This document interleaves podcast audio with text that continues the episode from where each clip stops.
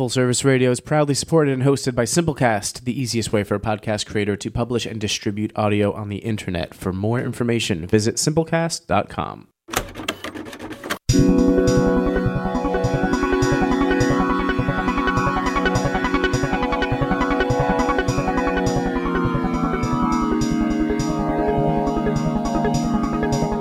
You tuned into Full Service Radio. Full Service Radio.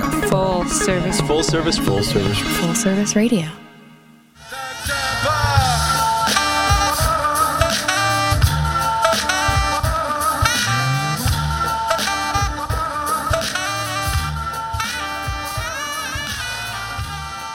Welcome to Beer Me on Full Service Radio, broadcasting live from the Line Hotel in Adams Morgan, Washington, D.C.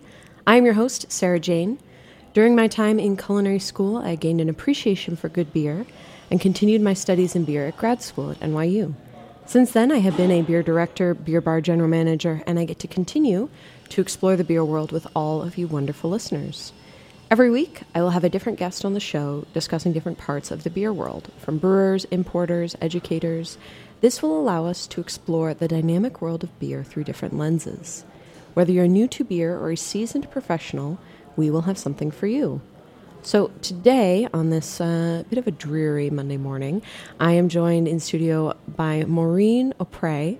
She is a history and uh, historian and lecturer uh, from Baltimore. Yes. Hi. Hi, Maureen. Thank you for coming down to uh, DC. Thanks for having me. Of course. So, about a year ago, actually, this your book came out February nineteenth, right, in two thousand eighteen. Yeah.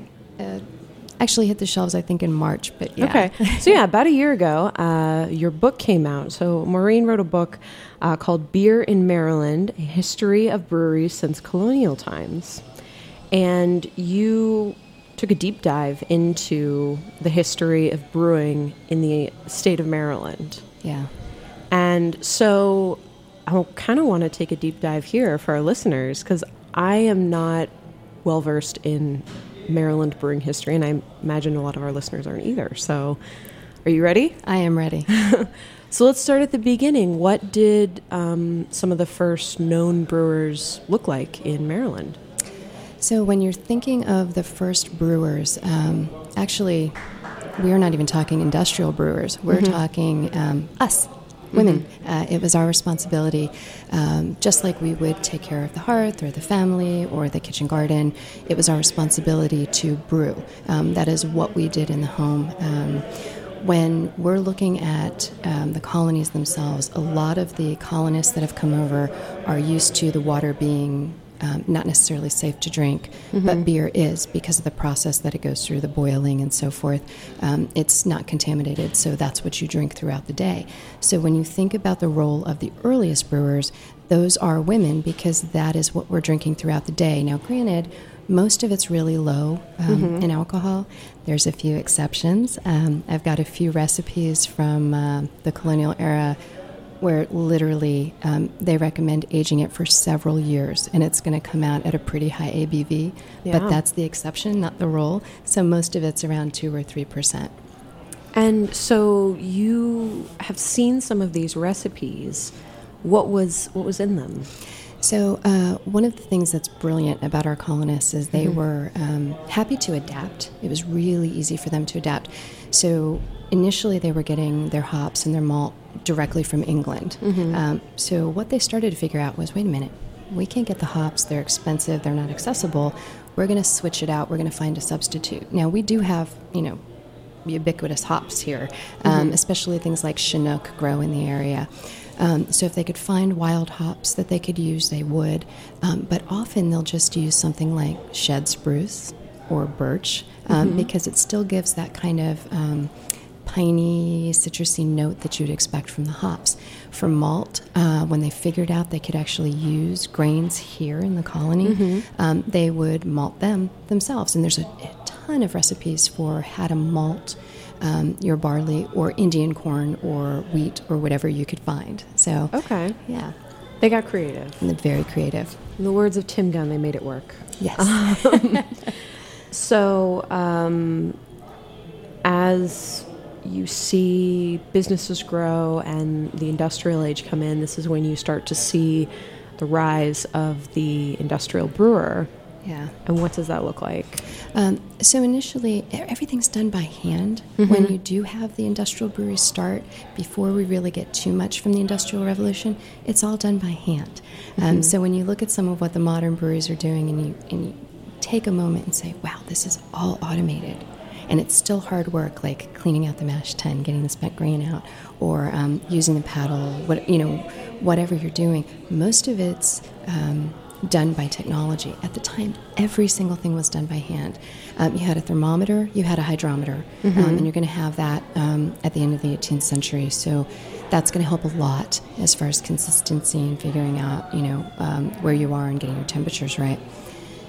But when we get the Industrial Revolution, um, things really start to change, and you start to see steam replace um, bit by bit of the brewing equipment, even if it's um, a little six horsepower engine just to grind the malt. Now you have consistency in that malt that's being ground. So Okay. that makes it a lot easier. Brewers that did that, they could go from making maybe 500 or 1,000 barrels per year to 5 to 10,000 barrels per year in the early 19th century. Oh my gosh. It's amazing. And what is what are the predominant styles that you're seeing during that time? So, um, porter became very popular. So, there was a, a big push for porter. Um, mostly what we were drinking were um, ales and what you would just call beer. Um, and there was a there's always a question of what's the difference between an ale and a beer, uh, and they they there's a lot of argument over it, and it's not always been settled. There's a few um, attributions to a certain king of England, for example, uh, in the difference. But really, the ales, um, when you're thinking of beer versus ale at this point, the ales are going to be maltier. Um, they're going to be a little bit heavier, a little lighter in alcohol. Beer is going to have um, a little more hop flavor, not as much malt. But we're not going to see lagers until after the 1840s. So everything before the 1840s in colonial America and in Maryland, um, beer, porter, um, ale, and then in the 1840s, that's when the lager yeast can come over. It can make the journey because it's only viable for 30 days, and we couldn't cross the Atlantic in, in under 30 days to bring the lager yeast here. So by the 1840s, we are using the clipper ships. We're bringing the, the lager yeast over, and that's when that's going to begin in earnest. So after the 1840s, you're going to add this nice collection of um, Pilsner, uh, along with the lager, um, Pilsner more towards the end of the century. But you're also going to have um, Berliner Weiss and other beers that are very unique for segments of the population that wasn't, not everybody was excited about that at the time, so they expected their beer, their ale, their porter. Um, but there were segments of the population, and you've got some fantastic brewers that um, are strictly um, making the, the what we would call today the sour beers, um, and they had a following. Yeah. Yeah. No, and for you know listeners who aren't too familiar, Berliner Weiss is a you know more wheat focused beer, but is soured with lactobacillus um, to make it a little well very tart. Um, and what were I mean? Did was there an influx of immigrants? Yeah, um, In that's, Maryland? That's it's huge. Um, even from you know our earliest brewers, uh, we're seeing immigrants, German predominantly, some Irish, some English, um, but you've got a large majority of German until you get to um, the Great Hunger in Ireland, and then you're going to see a larger influx of the Irish coming in to escape the famine. Uh, and it's amazing what they do. Um, it's not just, hey, I'm going to America and I'm going to see what I can do. I'm going to America, I'm going to work at a brewery. Often the brewery is run by German immigrants. They've paid their passage to come over. You work off that passage. You learn how it happens, you know, how the brewing is slightly different in America, and then you go open your own brewery down the street, and then you pay someone else's passage. So it was this kind of chain of brewers coming over, and sometimes it was Coopers, um, or um, in the case of uh, one brewer in particular, um, the Gunther family uh, that set up the, the Gunther Brewery in Baltimore, um, he was actually more known for sweetening the cellars. So before we could actually, we had refrigeration, lagering, it would be underground. So subterranean lagering cellars all over Baltimore, Cumberland, Frederick, so many cities. It's incredible, just like an entire tunnel system. But because you're underground like that, there are also um, bacteria and other things that happen down there, and you want to make sure that the beer isn't compromised. So anything particularly foul is going to be picked up by the beer, especially when you think of open fermentation. Mm-hmm. So there were specialists that knew how to sweeten the lagering cellars to prevent the spoiling of the beer. Wow. Yeah. So you've got this whole chain of like immigration policy happening through brewers. Yeah. Which is fascinating. It is, but it's also what they do when they get here. Sure, it's great. Let's make some beer. You make really good beer. I'm going to open another brewery. There's literally almost a brewery on every corner in Baltimore by the end of the 19th century. But they're building communities. Every single one of them is building the community. Um, they're taking care of roads. Uh, one brewer um, up in uh, the northern part of uh, Baltimore uh, it's now Gay Street. It used to be called Bel Air. Um, he would actually pay people to just clean up the street, and there were you know several breweries on the road, but he would pay people just to come make sure there was no trash on the road because they cared about their community. We have other brewers that um, were building parks, um, donating when some, you know catastrophic event happened. They would donate beer, they would donate meat, bread, bad winters, um, making sure people were warm. And when we don't really have a banking system at the time, or you know everybody's familiar with FDIC, your money's protected. You didn't have that then, and it was hard sometimes to get a loan. You had brewers that were successful would open banks just so they could loan money to people in their community so that they could build their own businesses. It is amazing what they've done. And then you add the charities, the orphanages, the hospitals. They didn't just come here and set up shop to make beer, they mm-hmm. came here to build Maryland. Wow. So, and for those of you just tuning in, I'm uh, sitting down with Maureen O'Prey. She's a historian and lecturer, and she wrote a book uh, about a year ago called Beer in Maryland A History of Breweries Since Colonial Times. And we're kind of taking a deep dive into the brewing history of uh, Maryland. So, when we hit Prohibition, Yeah. um, the sad times, Yeah. 1920 to 1933. Mm-hmm. right, there we go. Still got that date down. Um, how many brew- do you do you know? Do you have a number, a rough estimate of how many breweries were in Maryland? I'm putting you a little on the spot here. Yeah, right now. no, that's okay. Um, let me actually do a little microcosm. Um, Okay. Just the city of Baltimore. Mm-hmm. 84 breweries before Prohibition, that at their peak. at their peak, and then after Prohibition. So after Prohibition, you're only going to get a handful. Yeah. Um, and there's two things that go in that. Um, one is, well, some of them, God bless them, they literally, um, a few of them thought, this Prohibition thing will never stick. We're going to keep paying our employees full time, even though we're not making beer, because we think it's going to be overturned in a year or two. Yeah. They went under trying to keep the brewery open. Some Yeah. did the near beer and so forth. Those that did the near beer successfully, the um, the beer that you make full strength beer, you boil it until there's no alcohol left. You can only imagine what that tastes like. Um, um, but those were better positioned uh, because they had um, the equipment in place and they were up to date.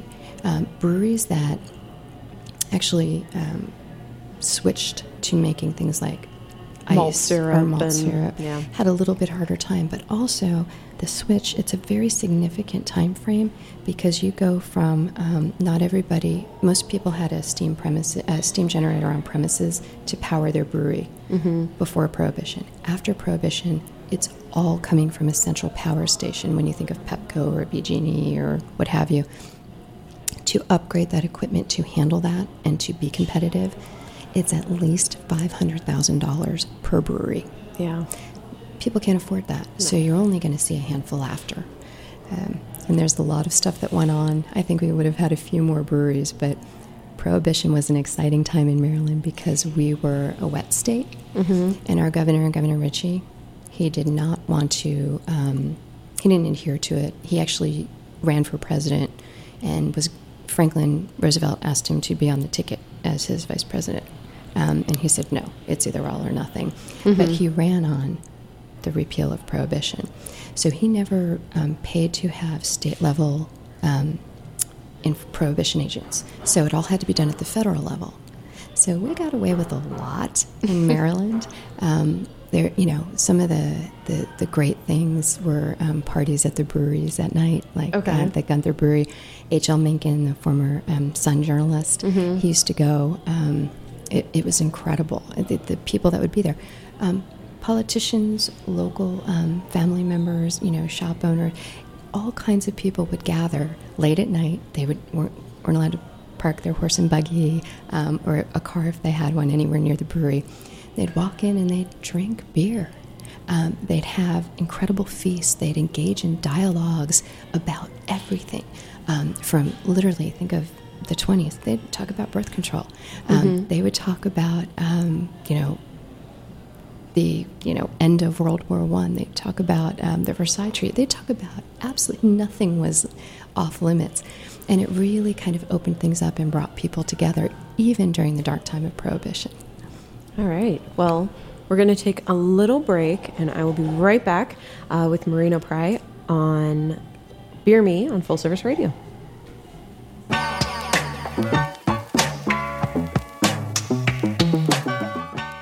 Song you're listening to during the break is Bring a Little Love by Keto. If you're tuned in, you're listening to Full Service Radio. We'll be right back.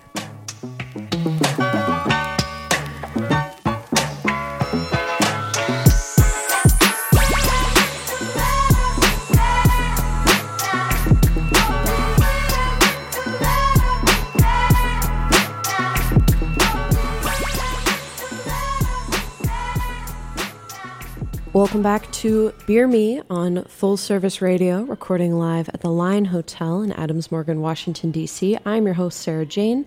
I'm joined in studio by Maureen O'Prey. She is a historian and lecturer out of uh, Baltimore, and she has written a book, Beer in Maryland A History of Breweries Since Colonial Times. We've taken a deep dive from colonial times, bringing us up to Prohibition.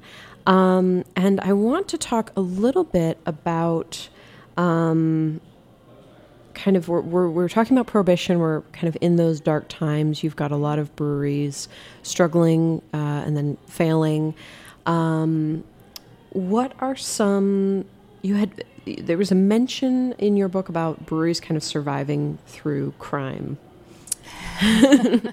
Well, yeah, um, just a little bit. Uh, when you think of, as I said before, it's a wet state. Um, Yeah. So if you did what you were supposed to do and you paid your excise taxes, Governor Ritchie didn't care that you were making real beer at all. Just pay what you're supposed to do.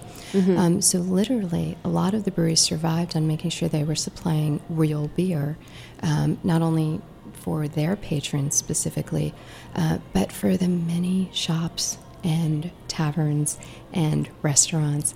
Uh, if you wanted for example, real beer, you'd look for a sign um, outside a tavern that said fresh fish today, and that was the signal that they had real beer on tap. So as long as they're paying the tax, the cigar shop's the same thing. They would literally set up a cigar shop with cigars in glass cases, but they weren't really selling anything. You'd go in, you'd look at the manager and say, "Hey, Joe sent me," and then he'd let you into the back, and you know, beer is flowing, the taps are flowing in the back. So yeah, it's not exactly legal, but Yeah. um, it's legal in the eyes of Governor Ritchie because you're paying your excise taxes. So he'll warn you when the federal agents are going to come raid. So ah okay yeah, it was kind of a nice setup actually. Uh, so, you obviously had to do a lot of research for this book. What were some methods that you used, and, and what were some really cool things you kind of found out along the way? oh boy. Um, so at the No Stone Unturned. Mm-hmm. Yeah. Yeah. Um, so there was a book uh, in 1964, I think is the year that it came out. Um, self-published book by a man named William J. Kelly, and he, some of the the historical figures that are in the book were still alive at the time. So he kind of went on this journey to try to record the history. He did a really good job when you think of a time before internet and um, you know all of the things that we have today to allow our, you know, you can find out what the holdings are of a historical society now online before you drive all the way out there. In his case, he had to drive all the way out there and then discover if something was there or not. Um, so he was the last um, person that actually tried to put the history together. And obviously, it's the 60s, it's very outdated. But there was also a wealth of information that was not in the book. Um, so for me, that was a good touchstone to see what had been done. Mm-hmm. But it's also literally every historical society. Um, library, Enoch Pratt Library was great. Uh, Maryland Historical Society, uh, Maryland State Archives. Um, literally going through everything, reading, you know, every newspaper I could get my hand on. I actually, one of the more interesting things for me was um, there are so many German immigrants uh, that were brewers. Um, there were quite there was quite a bit of German um, newspaper and documentation about the breweries that you couldn't find in English. So I ended up learning how to read the German so that I could translate the information and get it in the book. So that was not something that was you in my taught background. yourself German. Yeah, and it, Bravo! now don't ask me to speak it because I No. absolutely can't. But I could recognize it, read it, and um, you know, a nice little dictionary to help me to make sure, you know, because some of that older German, the G's and so forth, look very similar to other letters. So Okay, it was yeah. a bit of a Bit of a journey. yeah, um, but it was worth it. It Okay. was worth it. Uh, and interviewing families. I'm in, I'm more intrigued about that, about interviewing these families and and getting to hear some of these stories. Is that where you got a lot of the information that isn't typically published? You know about these parties that you were talking about. Yeah, um, so those were unpublished manuscripts. Um, So the the one about the parties at the Gunther Brewery that was Michael Lardner, and a friend who um, knew I was doing the research that I've got an unpublished manuscript from um, someone in the family about their experiences and working at the brewery. And of course, I'm going to eat that up. That's fantastic. Um, but also, uh, one of the breweries out, uh, coming out of Prohibition, um, the Globe Brewery, uh, the, the Fitzgerald family, um, they remember dad slash grandpa working at the Globe Brewery. He was he made the first beer out of uh, after legalization in 1933. Um, so they they shared this incredible story of their family, not only of his work, and I think that's the thing, and, and you just are seizing upon it, um, and that's the thing for me that makes it so special. This isn't just here, here's dates, here's breweries, here's times, here's what they made, production value Yeah. it's people. People make history, and when we forget the human element, um, you know, the the fam. Sometimes it's a family feud. Sometimes it's um, like in the case of um, Mr. Fitzgerald, it's literally um, he married his wife for life, and he would never remarry, and he raised all of their children plus his sister's children after she died by himself Wow. while he worked at the brewery. I mean, it's it's just this um, compassion and devotion and um, that element that we often leave behind. Um, it was so vibrant and so rich, and in some cases, um, the Bauerschmidt family is a perfect example. Um, the, that line, of course, is still in Maryland. Um, they were huge uh, in the in Baltimore, but throughout the state, and they distributed it down to Virginia and North Carolina and so forth. But when I was working on this to get in touch with and talk to the descendants, just like with the Fitzgerald family, it's Yeah. fantastic. And I found out that um, James Bauerschmidt, um, he actually makes mead. He's a brilliant mead maker, and he had thought about going back into the family business, but the the laws were um, a little too hard to try to like push through to make that happen. But he's a brilliant mead maker, so it's kind of carried on. And it was an honor for me to be able to share a piece of his family history that he didn't know because I had gone through court records and I had found out this you know fascinating story about gold coins that he had never known. Um, Wow. yeah, so the the Bauerschmidt family was used to they were they were poor from Yeah. Nuremberg. So um, when George actually was successful, he bought fourteen thousand dollars worth of gold coins and buried them in his front step. So after he died, they excavated the steps. There was only 4,000 in gold coins left. The big mystery, what happened to the other 10? So it became a court case. Uh, so it was good to be able to share that with the family, so to help them uncover some of their past that they didn't know existed. That's amazing. It's So you taught yourself German and you basically became a more effective ancestry.com. okay. Yeah. No, I'm kidding. I'm kidding. Um, so we are uh, running a little bit out of time here, but I, we have time to talk um, about a really cool organization that you are part of, and they do a lot of really great fundraising. And this is kind of, you know, touching on again the fact that brewers are community builders. And this is something we've talked about on the show multiple, multiple times in that um, brewers do a lot for the communities that they are in. Uh, and we've seen that here in DC a lot. So you are part of the Baltimore Beer Babes. Yes, ma'am. I'm not going to ask where the name came from, but um, uh, so what? What did you all do this weekend? So yesterday, um, Union Craft Brewing uh, in Hampden um, was kind enough to host us for a calendar shoot. So um, the first Tasteful calendar a- shoot. thank you, a ta- very tasteful calendar shoot, um, and we started that last year. So the first calendar was the 2019 calendar, and it is women in the brewing community. Um, so there's brewers, historian, um, you know, uh, owners, tap house owners, um, distributors, uh, women that are in the industry, all got together, and we do this calendar shoot. And all the proceeds go to the Kennedy Krieger Autism Institute. oh, that's beautiful. Yeah, and um, I got to tell you, and, and I said this to you earlier. Yeah. um, I am humbled by the people that are in this industry.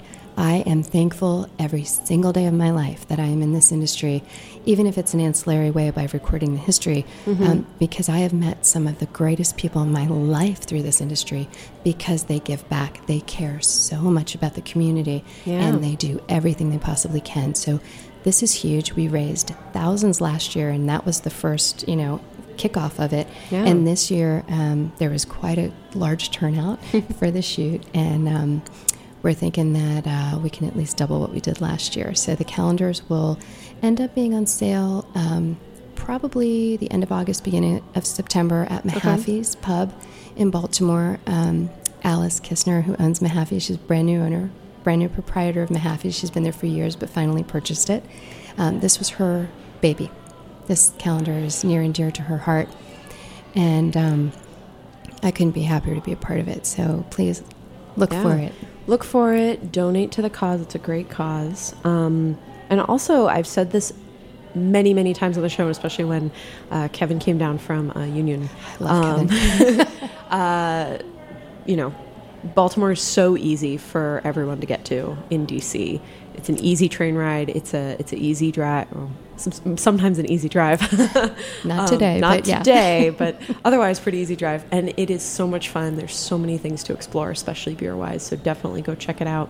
and all the breweries in between. Yes, all the breweries in between. Um, well, thank you so much for coming to the show. I'm fascinated by all this information, so it Thanks was it was me. really great.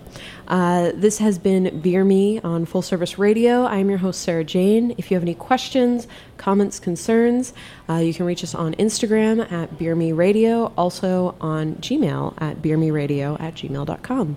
Thank you all for listening, and we'll see you next week. Cheers.